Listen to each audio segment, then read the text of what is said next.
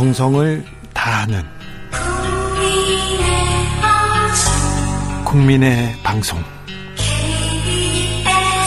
KBS 주진우 라이브 그냥 그렇다고요.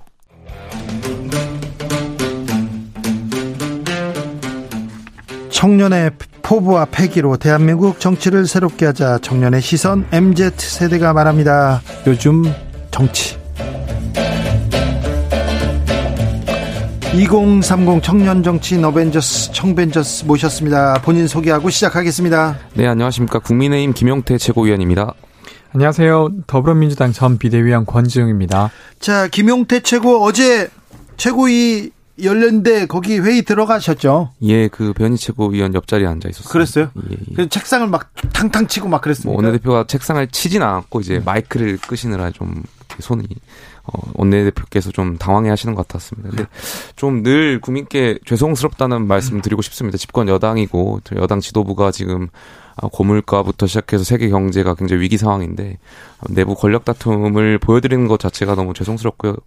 저는 당 대표께서도 굳이 모든 발언에 다 반응을 안 하셨으면 좋겠습니다. 그냥 음. 굳이 안 하셔도 될 반응에 다 반응을 하다 보니까 네. 계속해서 이렇게 권력 다툼으로 보여지는 것 같고요. 그래도 배현 최고위원도 글쎄 또당 대표를 또 존중해 주시는 모습 필요할 것 같습니다. 그리고 제 개인적인 생각인데 이렇게 다툼이 일어나는 이유가 저희가 어, 지도부가 회식이 좀 없지 않나. 아. 저희가 작년에 지도부가 이제 출범하고 나와서 코로나 때문에 네.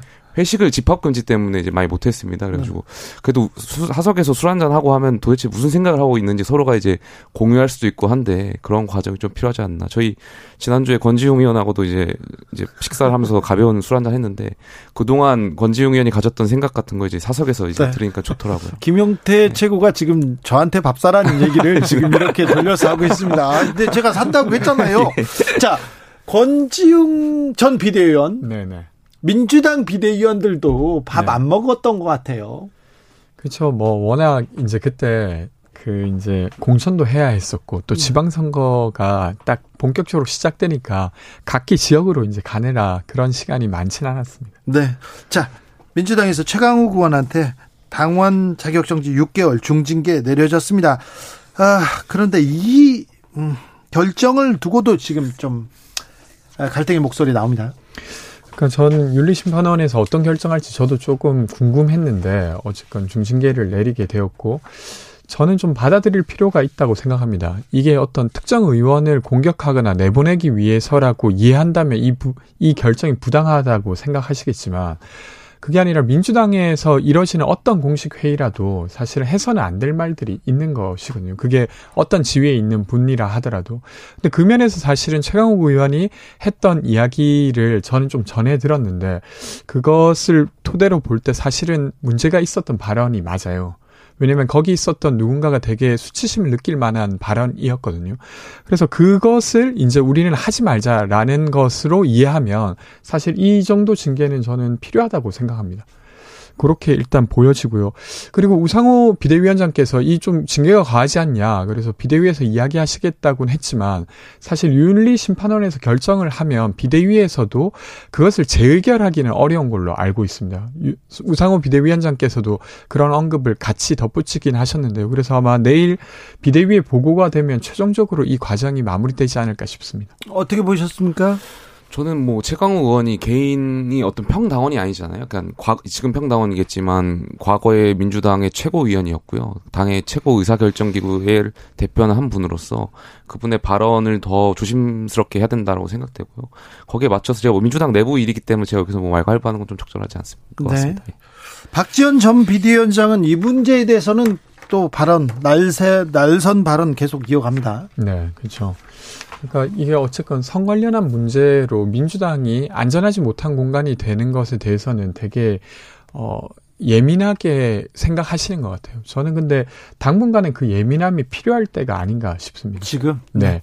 근데 이제 철험의 해체 같은 주장을 하셨는데 저는 뭐 그거 그 발언이 어떤 의도인지는 알겠으나 그것이 실효적일까 이런 생각은 들어요. 네. 그러니까 예를 들면 철험의 활동을 주로 하셨던 분들이 사실 검찰 기소분리 기소분리 법안을 좀 주도하셨고 그것이 이제 사실 대선 이후에 민주당과 국민의힘이 지지율이 좀 비슷비슷했습니다.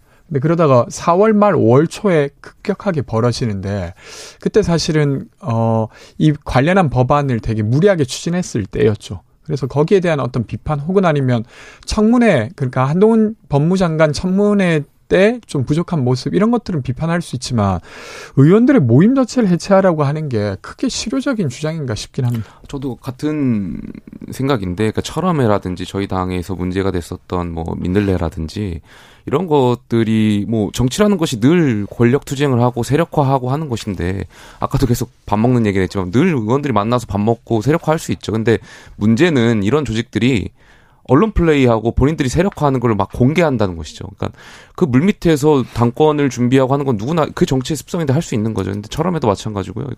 의원들이 다 기자회견도 하고 보도자료도 배포하고 어, 이런 물밑에서 하는 것을 넘어서 이제 활동하다 보니까 문제가 된다고 생각되고요. 이런 분들도 이제 물밑에서 좀 자중해서 활동해 주셨으면 좋을 것 같습니다. 징계에 대한 민주당 내 내부의 네. 여론은 어떻습니까? 지금 뭐 강성 지지 세력은 지금 뭐 문자 폭탄 공세 또 시작됐다고도 하는데요.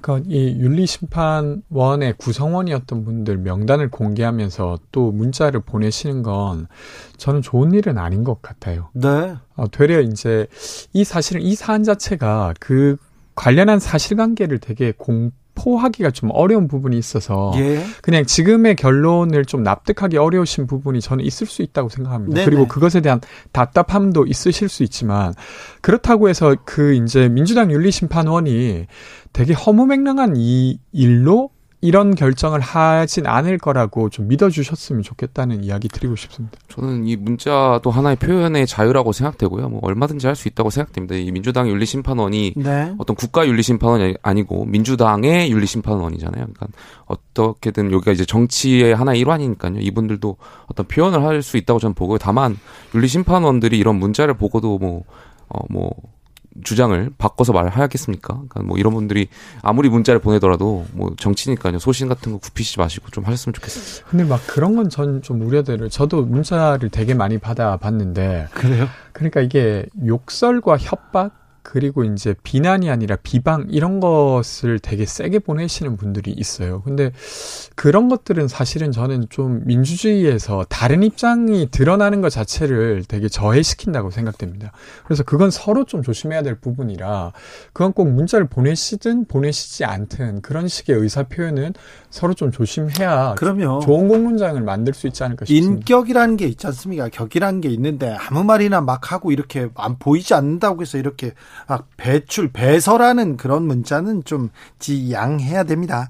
김용태 최고한테 조금 여쭤볼게요. 네, 예. 안철수 의원이 최고위원 혁신위원을 아, 최고위원을 추천했잖아요. 예, 예, 예. 근데 그게 왜 문제가 있는 거죠? 그러니까 늘 저는 정치를 할 때 이 늘 가장 중요한 것이 절차 민주주의, 절차의 정당성이라고 생각합니다. 그러니까 제가 지난 1년간 최고위원을 하면서 타협도 많이 하고 뭐 제 소신도 발언도 하고 했지만 절대 제가 양보할 수 없는 게 이 절차적 정당성이라고 생각되고요.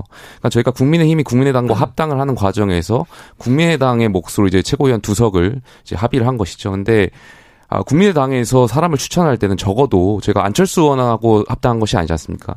적어도 민주적 절차에 의해서 어, 추천을 해 주셔야 되는데, 그러니까 당내 다, 과거에 국민의당의 원내 의원이 세 분 계시죠. 최소한 이 원내 의원들하고도 어떤 일정한 절차를 거쳐서 추천을 받고 거기서 뭐 이야기가 오고 나서 논의를 한 후에 저희 국민의힘에 추천을 하셔야 되는데 이런 절차에 있어서 문제가 있다고 저는 생각되고요. 이게 안철수 의원이 개인이 뭐 추천하신 건지 어떤 추천을 받아서 본인이 주장하신 건지까지도 밝혀주셨으면 좋겠습니다. 여기에 대해서 생각이 있습니까? 뭐 크게는 없는데 저는 사실은 당시 이제 대선 주자들이 합칠 때 그 사실 명분 없는 단일화를 했다고 생각해요. 그리고 그 이후로 약간 발목 잡힌 거죠. 당까지 합쳐져야 돼, 합쳐야 된다는 것이 국민의 힘 입장에선 부담이 있었을 텐데 지금 그 과정이 원활하지 못한 것이 그냥 드러나고 있는 거 아닌가 싶습니다. 네. 네. 자. 어, 어제였던가요? 91년 행정관이 뭐 대통령 앞에서 뭘 했다 이렇게 얘기하는데 그 여명 행정관이었던가요? 네. 여명 네, 네. 행정관이 청년에 대해서 몇 가지 얘기를 했어요. 이 발언은 어떻게 보십니까, 김용태 최고위원님? 뭐 저는 당연히 청년들이 원하는 것이 뭐 특별한 게 아닙니다.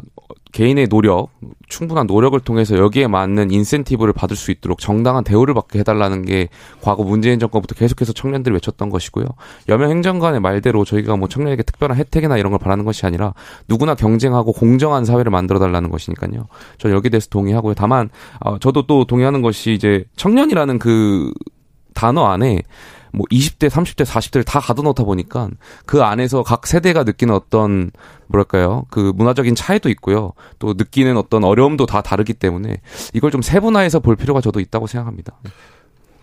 아 저는 이제 동의되는 부분도 있었고 아닌 부분도 있었는데요. 동의되는 부분으로는 그러니까 예를 들면 그 보이지 않는 불평등에 대한 이야기를 전 제기해 주신 거라고 생각해요. 이제 예. 그분 표현으로는 조국 사태라고 했는데 어쨌든 입시에 있어서 불공정이라고 하는 게 사실 잘 눈에 띄지 않습니다. 근데 그런 것들을 좀 없애는 것이 청년들이 바라는 것 아니겠냐 이런 주장에 있어서는 전 동의가 되고 근데 좀 반면에 조금 의아했던 거 청년들을 지원하는 것 자체가 되게 선심성이라고 이렇게 말했어요. 청년 수당 했지만 청년의 삶이 1도 나아지지 않았다 이렇게 말을 했는데 전 부적절했다고 봅니다. 그러니까 청년수당이 생기면서 사실은 그걸 어 예를 들면 징검다리 삼아 청년들의 삶이 나아진 케이스가 되게 여럿이 있어요. 근데 함부로 그것은 전혀 도움되지 않았다라고 이야기를 한 게 좀 부적절하다고 보고요. 조금 더 나아가서는 그냥 20대와 30대가 다르다, 20대 초반과 후반이 다르다 이렇게 접근할 게 아니라 사실 청년이란 말 속에는 계층이 막 다 섞여 있어요. 그러니까 소득이 낮은 계층과 높은 계층, 자산이 낮은 계층과 높은 계층 다 섞여 있는데 되려 이제 공정을 강조하다 보면 시험을 잘 치는 능력이 있는 자, 그리고 경력을 쌓을 수 있었던 능력이 있는 자를 중심으로 모든 걸 재편하게 되고 그러면 아까 그 시험이라고 하는 것 그리고 소위 우리가 인정하는 경력이라고 하는 학력 이런 것들을 갖지 못한 사람들은 사실은 되게 대놓고 배제당하는 거예요. 그러니까 지금 네. 말씀하신 게 되게 중요한 지점이라고 생각되는데 저는 시험 본다고 하는 것이 100% 공정하다고 생각하진 않아요. 왜냐하면 정말 공, 이것이 공정한가에 대한 물음이 있고 정말 공정한 거는 사람마다 다 차이가 있잖아요. 누구는 어떻고 누구는 어떻고 누구는 어떻고 정말 공정한 시험이라면 저는 그 시험마다 그 차이마다 인정해서 어 시험 수준을 다 다르게 내는 거라고 시 공정한 것이라고 생각해요. 근데 그것이 어 투명하고 나아가는 데 있어서 굉장히 어렵다는 것이죠. 지금 현 시대에서. 그래서 이것을 앞으로 나아가는 데 있어서 말씀하신 대로 그것이 공정한가에 대한 물음은 계속 있을 거고 이러한 부분을 앞으로 지금의 과도기 아닌가 이런 생각이 갖고 있습니다. 청년들을 경쟁 사회에 내몰고 반칙을 저질렀는데 왜 그걸 없, 그걸 없애달라 이게 청년의 요구다 여기 이런 부분 좀 수긍하겠는데 인국공 사태와 조국 사태 등으로 청년을 경쟁 사회에 내몰았다. 아, 전 안 그래도 그 부분 좀 더 이야기 드릴 게 있는데, 그러니까 저는 어, 불공정 입시에 대해서는 그 이제 여명 행정관이 이야기했던 것이 좀 어느 정도 타당할 수 있다고 생각하는데 지적할 수 있죠. 네, 인국공 사태라고 부른 건 저는 좀 동의가 안 되긴 합니다. 그러니까 예를 들면 이런 건데 정규직으로 뽑을 수도 있었고 임금을 비정규직이라 하더라도 꽤 줄 수도 있었는데 그걸 비정규직이란 이유로 어, 되게 고용 불안을 되려 만들고 그리고 임금도 일부러 낮게 했다고 하면 그것이 문제인 거잖아요. 그래서 네. 그것을 바로잡기 위해서 여러 조치가 있었고 근데 그 중에서 이미 비정규직으로 뽑혀 있는 사람들의 삶을 개선시키기 위해 거의 비슷한 일을 하지만 그들이 받고 있는 차별을 개선시키기 위해 비정규직으로 계신 분을 정규직으로 하는 논의가 저는 여전히 필요하다고 생각합니다. 그것이 그리고 좀 섬세할 필요가 있다고 생각하지 그것 자체가 아주 잘못된 일이다. 그러니까 이렇게 뭐 주장하는 건좀 부적절하지 않나 싶습니다. 인국공 사태에 있어서 문제가 됐던 것은 과거 이제 비정규직을 정규직화하는 데 있어서 정규직이 가져 있었던 어떤 정규직이 오히려 더 역차별을 받았다는 문제가 있었던 거거든요. 그러니까 단순히 이것을 이렇게 전환하는 데 있어서 굉장히 오랜 기간 논의하고 말씀하신 대로 섬세한 어떤 작업이 필요했던 건데 과거에 문재인 정권은 너무 쉬운 방법만 택했다는 거죠. 비정규직 다 정규화하자. 아무 어, 어, 이러한 어떤 기술적인 논의나 이런 걸 해보지 않고 그냥 무작정 다 한 거죠. 돈으로 다 하고. 되게 쉽게 했었죠. 하진 않았고요. 정규직으로 이렇게 비정규직을 정규직으로 이렇게 바꾸려는 노력은 해야 네. 되는 거 아닙니까? 뭐 노력은 그, 그 노력이 되게 말씀하신 대로 섬세해야 되는데 그 과정에서 기존의 정규직들이 가졌던 어떤 뭐, 그 시험이란 태도에서 좀 불공정했다고 생각되고요. 그러면 사실은 여명 행정관도 좀 그렇게 구분해서 말했어야 되는 건데 그냥 네. 싸잡아서 이야기를 한 것 자체가 저는 좀 문제라고 봅니다. 자 최강욱 중징계 이어서 이준석 징계 관련된 윤리가 내일 열리는데요. 예, 예. 네. 김용태 최고 어떻게 보시는지요?